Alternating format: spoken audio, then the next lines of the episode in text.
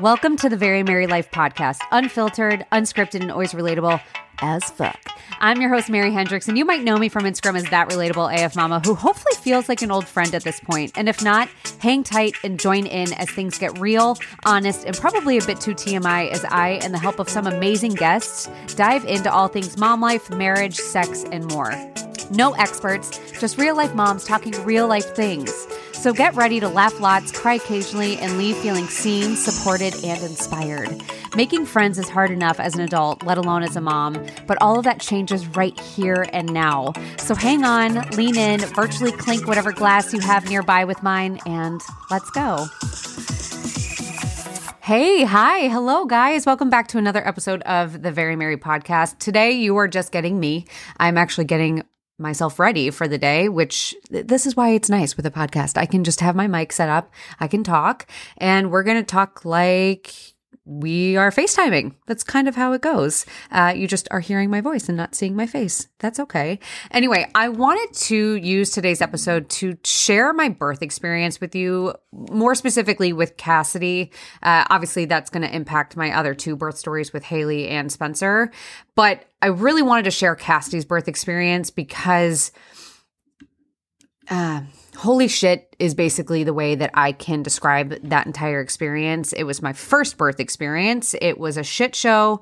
And I wish I had known so much more in that moment than I did. Obviously, I learned a lot from it. And that's the reason why I want to share it. However, I have to put a trigger warning. If you are currently pregnant or expecting, I would highly recommend not listening uh, only because I don't want there to be fear in your mind about this. That's the biggest thing that I learned more so with Spencer uh, when preparing for his delivery because of the trauma that we had experienced in the first.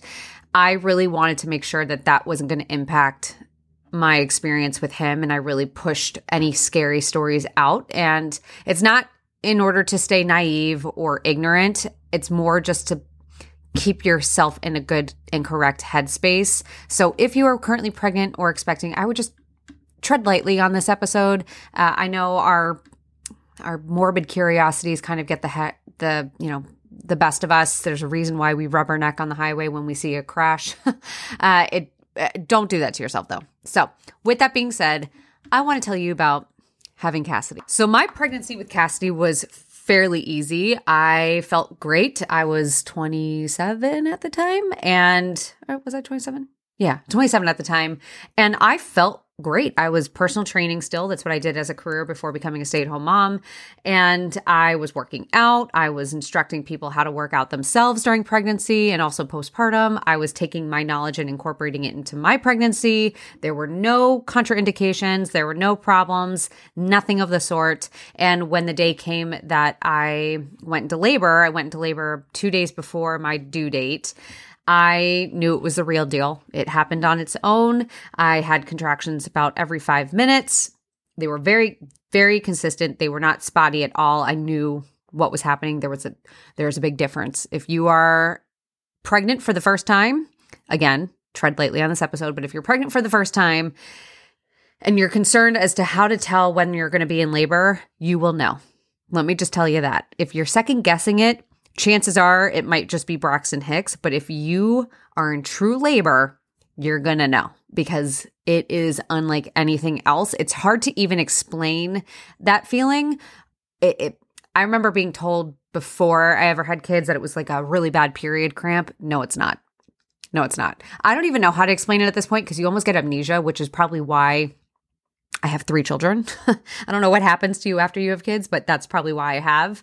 Uh, and I just know that I woke up that morning with diarrhea. So, fun fact diarrhea. And then I felt really crappy. I took a nap on the couch and then I went, woke up, uh, and took a shower, came out of the shower, and all of a sudden it hit me like a train. And it was like, whoa. And I called Kevin. It was uh, three days, four days before Christmas. So I called him. He was at a holiday party and I said, You need to come home. And we went to the hospital. It was about 4 p.m. And from there on out, I was three centimeters dilated, I think. Nothing crazy, but I was zero centimeters dilated two days prior at my, I think, 39 week appointment. So, anyhow, went to the hospital, did my thing. Labor went normal. They didn't have to give me anything. They hooked me up to the monitors. Had to switch side to side to do the peanut ball. I went as long as I could uh, before getting the epidural. I think I made it to about five centimeters or so, which you can you can get an epidural whenever the hell you want, even if you are nine or ten centimeters. If you can sit still long enough, they can place an epidural. So if they tell you no, fight for it. Just fair warning.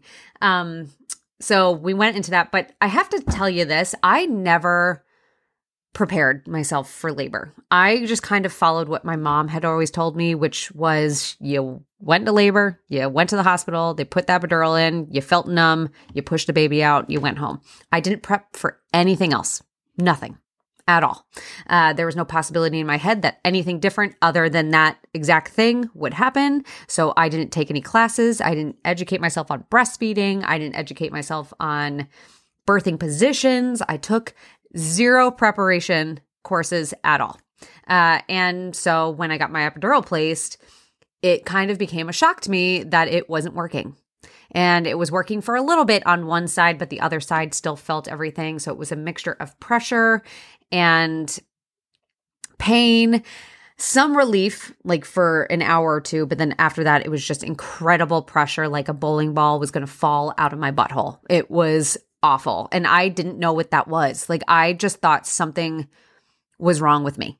I I did not understand the fact that you are going to feel like you have to shit when you are ready to push a baby out. So, I I labored for about 12 hours or so and then it was time to push. And again, everything was looking good. Baby's heart rate was good and I was feeling good and we started pushing, but by that point, all the epidural was gone. So I had prepped zilch, like I said, for that pain, for that pressure, for that moment. And I felt every single damn thing. The ring of fire is a real thing. When someone tells you that, holy shit.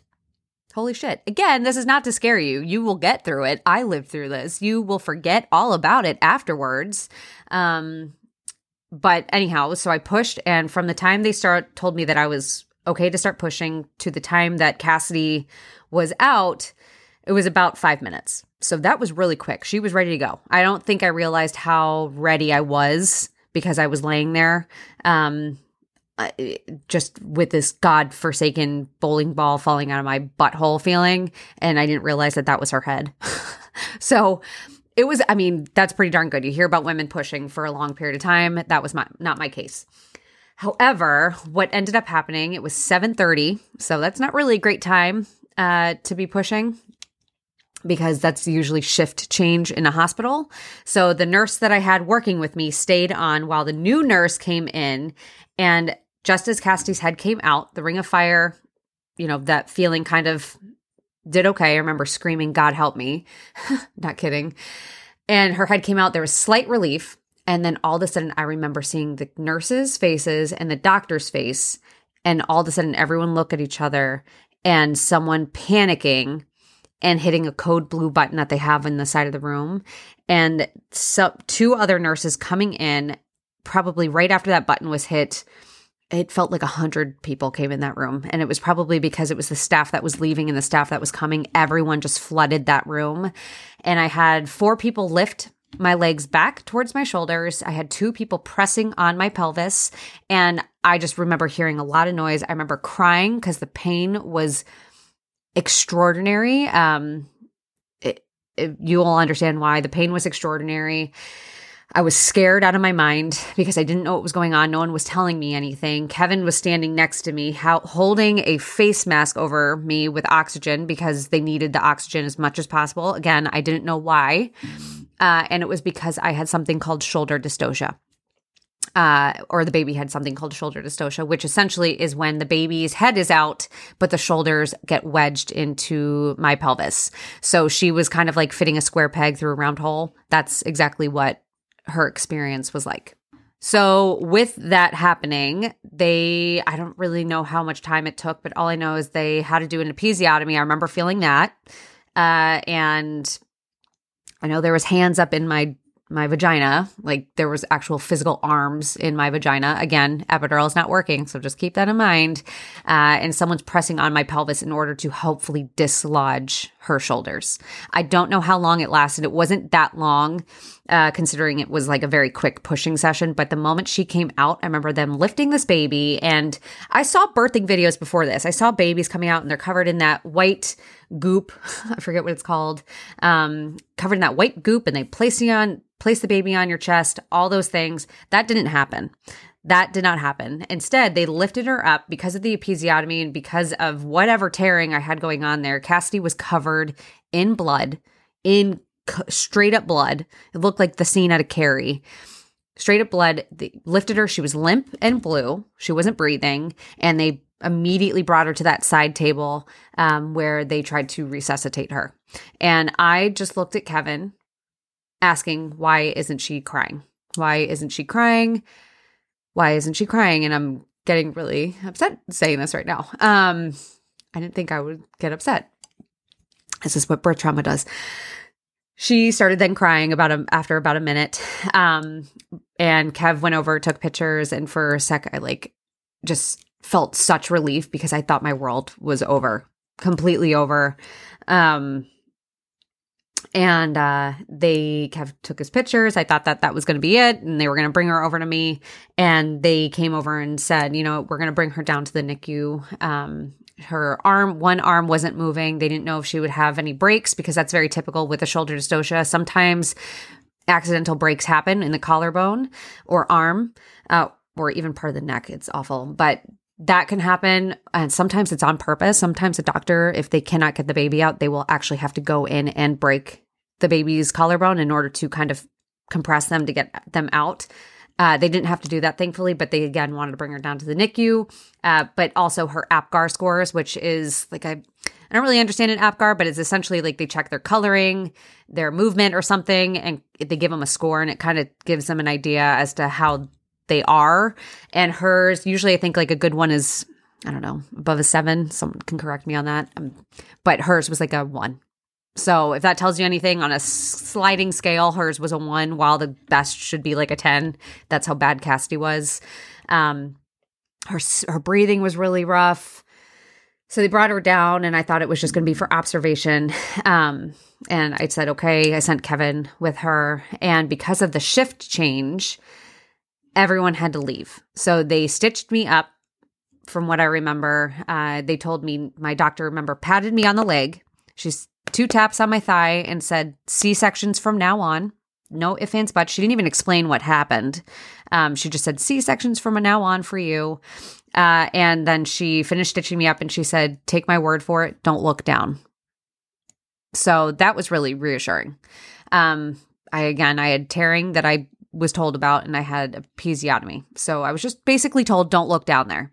Um, you knew that my epidural didn't work because I had one nurse come in about 10 minutes later and I had asked her, I said, Can I please go to the bathroom? And she said, Well, no, if you had your epidural, you're not probably going to be able to walk. Just use the catheter. And I said, No, no, no. I don't want the, like, I don't want you to place a catheter again. I would very much like to go to the bathroom. And I got up, walked, and she said, Wow, your epidural didn't work. And I said, Nope.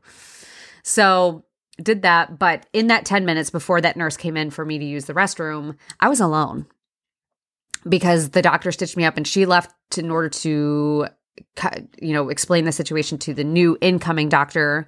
The nurses that were with me then all had to go out in the hallway in order to transition over to the new shift change all of that stuff. So i was alone. I had my phone in my bed with me because when you're laboring you have your phone with you. And i called my mom alone literally 5 minutes after giving birth my mom i picked up the phone she said hello like all excited. And I just started crying. And I said, I don't know what happened right now. And she said, Well, where's the baby? And I said, They took her down to the NICU because things aren't good. And my mom's like, Okay, well, we're going to come. And um, thankfully they did because they ended up not just keeping Cassidy for observation, they ended up keeping her there for the entirety of our stay uh, because she ended up having an apnea episode when she got down there where she just completely stopped breathing. So I, I'm glad that they did. The NICU at the hospital was fantastic, but it completely, uh, I, I got to kiss her head before they took her down to the NICU. That was it. I didn't even really get to see her face. Um, so they moved me to the postpartum wing where they go. I was without my baby. Again, I didn't prepare for this. So I just kind of laid there. And when my mom and my sister arrived, I was in shock at this point. And my mom looked at me and said, Have you seen her yet? And I said, No. And she was like, well, what the hell? So she went to the postpartum nurse, asked her, and the postpartum nurse was like, of, of course she can go and see her. But no one thought to tell me that at all. Um, so my sister offered to bring me down and wheeled me down there.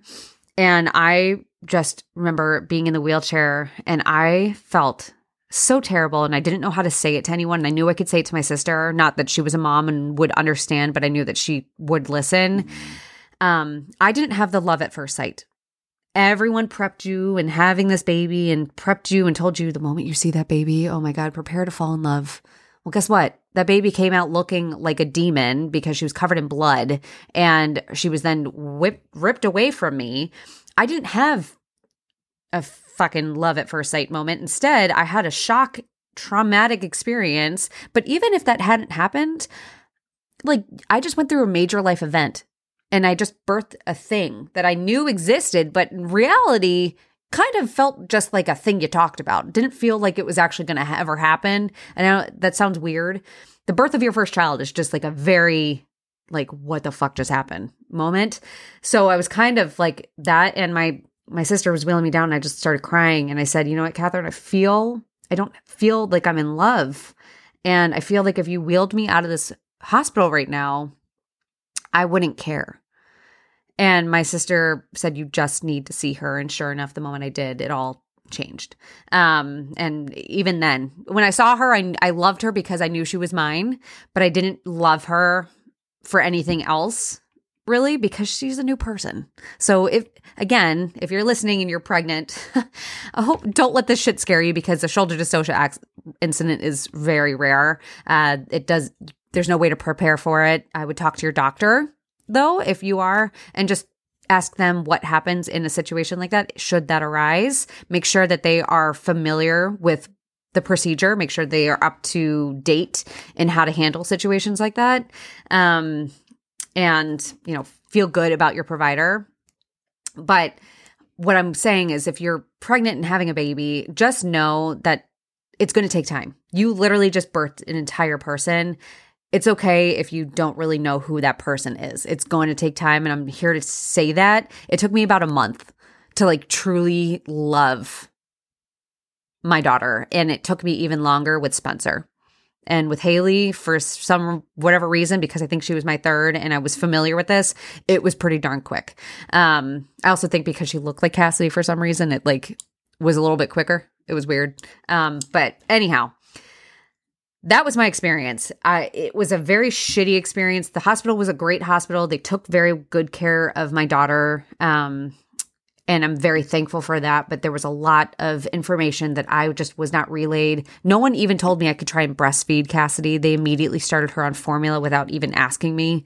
Um, it, it was a very frustrating first time experience for being someone that was not educated enough. And for that reason, the reason why I like to share my story is because I wish so badly that I had better advocated for myself. And I I could look at it and regret the things I didn't do, and I'm not going to do that. Instead, I'm just going to take them as a learning opportunity in hopes of inspiring others to do the same. Advocate. They say advocate like a mother, advocate like a mother. Even if you haven't had your baby yet, you advocate and you figure out what's going to happen. You um, you figure out your team and talk to your team and you can create a birth preference sheet not a birth plan because nothing will ever go to plan a birth preference where you can list out what you would prefer. And that could be anything from epidural intervention cervical checks um, monitoring uh, birthing positions where you would like to birth. Uh, you can talk to him about your C-section. That's where it came in handy. I had a C-section with Spencer and Haley because of my shoulder dystocia incident. I have a higher likelihood of that happening again. I know that there was a chance that it wouldn't, but there was also a chance that it could. Uh, and I chose to have a C section with my two consecutive children because I could not, the risk was just very scary. But the thing I did different this time was I worked with midwives and not not to say that OBGYNs aren't good. They are. You just ha- I wish I had done better research in my OB because I didn't do that. The, the way my OB treated me was not very great. I didn't really even get to know my OBGYN. I don't think they even knew who I was. They just knew that I was a patient on their roster and that was it. Um, but they didn't treat me very kindly. And I have an even worse story about them, which seals the deal. I should share it. I'll share it here.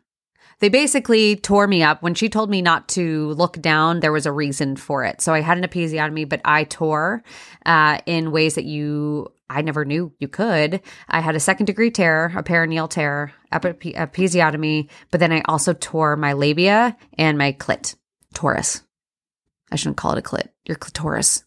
Isn't a weird fucking word? Anyway, that's where I tore. And uh, no one told me. And not only that, no one stitched me on my labia and my clit.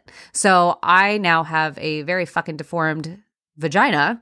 And I realized that about four days after my delivery because I woke up in pain. Uh, and I think it was because I must have sat up and opened up the wound. Uh, not a stitch, the wound, because it was probably healing. And I looked down finally for the first time, despite doctor's orders not to look down, and realized what was happening. And I went to the doctor the day after Christmas on December 26th. And the doctor who was on staff that day said, You know what? I'll try and stitch you in office. And I, being the fool I was, said, Okay. So a nurse came in. They tried to numb me up, which in that area, considering all the nerves that you have in that area, took about six different lidocaine Novic lidocaine shots. Um, which in and of itself, imagine getting a lidocaine shot six times in your clit. Okay. Are you cringing? Are you cringing? Are you holding your vagina right now? Me too. They did that and then they proceeded to recut and resew me together. And uh, that didn't end up holding. So now I have an even more deformed vagina, which when I talk to my midwife staff now, who I have, um, they can't believe that story and what they tried doing. And when I told my OB, my new OBGYN who works with my midwife practice, um, that story, uh, he can't even believe it. And he's a man. Like I, I I'm wary about men doc OBGYNs. I just I don't know. I feel like I want to talk to someone who has a vagina, but he was fantastic. And he was like, I can't believe they did this to you because he can repair it. Thank God. I'm going to do that at some point soon mama's going to get a brand new vagina. Um, he's going to do that, but he cannot believe they even tried to repair that because the where they were repairing and what they did with how like intricate that area is requires full general anesthesia. So that's what I will be doing next time. So all of this to say, this is my first birth experience with Cassidy and it was an epic shit show. Can you tell? Fucking awful. Fucking awful. I didn't expect to get as emotional as I did. But I wanted to share this. I, am sorry. This is so like such a down thing. I learned so much about this experience. Like I said, I don't like to look back and think of regret. I like to think of how I can move forward because there's nothing I can do to change the past. Regret won't do anything for that. Um, instead, I can just use it to thrive in the future. And that's what I did by advocating for myself. Even though I got a C section, which may not be the preference for everyone, I was able to work as a team with my practice, my midwife practice, um, and form a plan and have a birth experience that I really, really loved. I loved my C sections. And some people get shocked when I say that. And while the C section was rough and may not be the ideal delivery for everyone, um, just being a part of it and knowing that I had some sort of control and some sort of say made all the difference. And that's why I want to encourage you because even if your birth experience goes really shitty, um, just knowing that you're working as a team with your medical providers and feeling like they listened to you and feeling like they heard you, despite how your plan may have shifted, it's going to make a big difference in how you view your birth experience. Because let's say you go in and you are wanting, you know, this dream birth of being in a bathtub and blah, blah, blah. And all of a sudden it turns out that you need a C section for whatever reason. If you feel like your provider really, truly, fully respected you and went and followed your wishes as best as possible until there was no other choice, you're gonna you're gonna feel really good about that. You might be disappointed. That's totally normal. Uh, you might still grieve that birth experience. I know that I am. Um, I still grieve it, but you're gonna feel better about it. And that's why I want to share this because women don't advocate for themselves and especially during a birth experience because it's so new to us because we've never done it before um, we tend to feel like we don't have a choice we don't have a say and we do. Uh, we always do. And it, it's important for us to use our voices for that matter. So that's my experience. Um, i wish i wish so many things went different but it didn't. And it's my hope that by sharing this something will go different for you. So um if you experience birth trauma, I would love for you guys to comment uh, and and message me on Instagram and share your experiences. I would love for you to leave a review and sh- tell me what you thought about this episode, um, and share your share your thoughts uh, and share what you wish you had known about you know pregnancy or what you wish you known about birth because there are so many and i'm going to have to cover this another day about like what i wished i knew about you know more specifically pregnancy not so much the birth but this is a big portion of me as a mom. This this was my my start as a mom. And this it says a lot. It also says a lot as to why my daughter's theme song for life and the daughter and the music I plan on playing for her when she turns 18 and getting a piñata of a wrecking ball will be Miley Cyrus's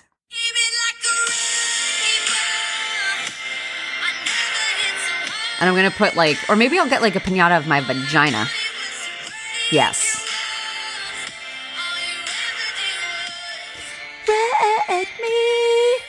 And my